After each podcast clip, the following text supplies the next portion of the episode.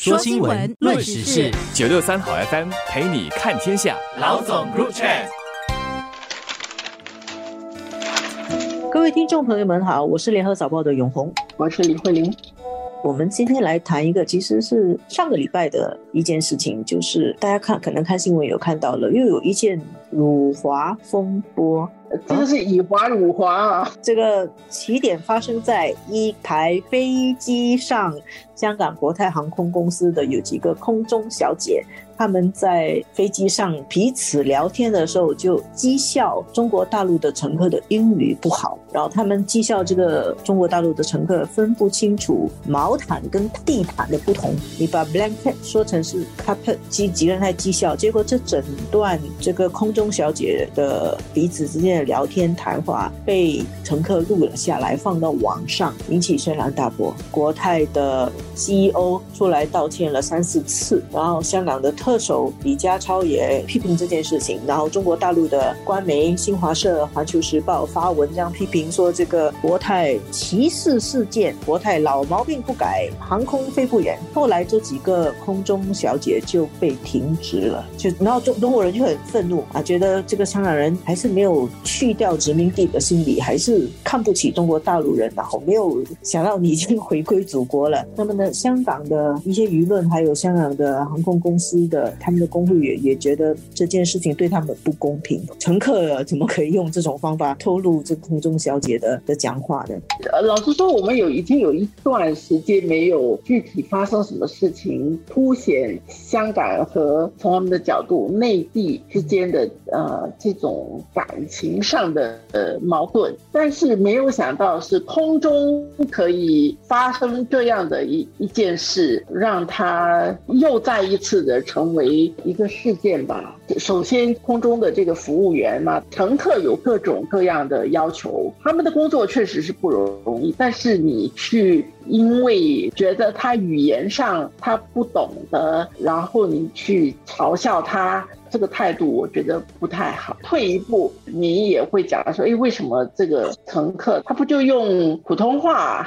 为为什么他不懂，但是他就讲英语，他给讲错，就有这样的情况他发生了。就你还要继续的有好多的问题要问下去。那接下来就是发生这样的事情，你讥笑他们录音的这个乘客，并不是嗯毛毯和地毯。不能分清的这个乘客吧？如果你听到那个录音的话，这么近距离的。录到空服人员他们的之间的对话，这个应该是坐在他的座位很靠近这些空服员，就是乘客这样去录音，把它给公开，这个对不对？公开了之后，两边的刚才永红一开始的时候所说的，无论是香港的特首也好，呃，中国的官媒也好，现在就变成这个事情很大条。弄得这些人都得出来讲，这需要吗？上升到这样的一个地步吗？这也是一个问题。那你上升到这个地步，他国泰他就当然得出来回应。呃，他也不是一个普通的公关回应，你都这个特首都已经出来说，所以他那边当然他的 CEO 也要出来回应。呃，结果你再往下再看，不只是回应，回应不够，不能够平息内地那边的众怒，因为很多人其实都有一个，我我觉得很多内地人在去香港旅游也好，工作也好，在香港的期间，可能也有不少人有过不好的体验，觉得被轻视的体验。所所以这个时候就大家也都全都来劲儿了哈，自己的故事都可以讲。那在这种情况底下，这个就有我们今天的这个讨论了。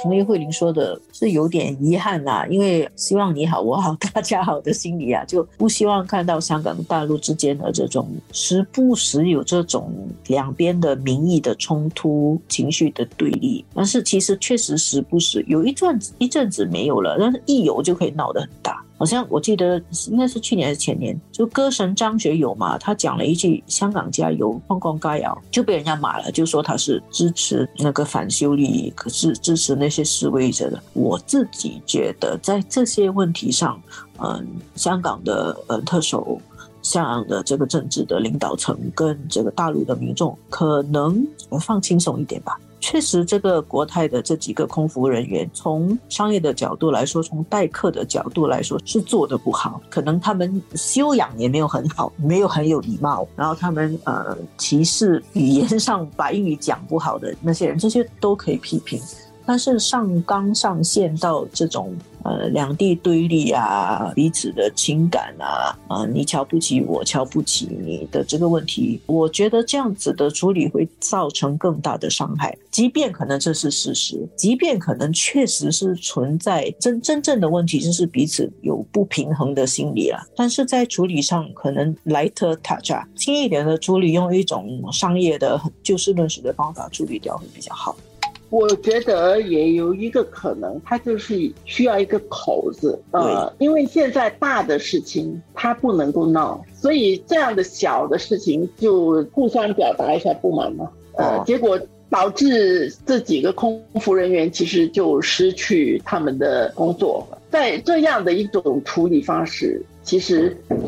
它。又使到香港人对于大陆的这样的一种强势又更加的不满。其实倒过来说，大陆也会进一步强化了大陆民众觉得香港人都歧视大陆的的这种感觉，双边都不是赢家哈。对，但是你你没有发现，我们讲的这些都是事实。都确确实实，大家都有这个感受和那个感受，其实都有。只不过我永红和我我们在说，哎，你们就不要太去凸显这样的中间这样的差距跟这样的一种情绪嘛。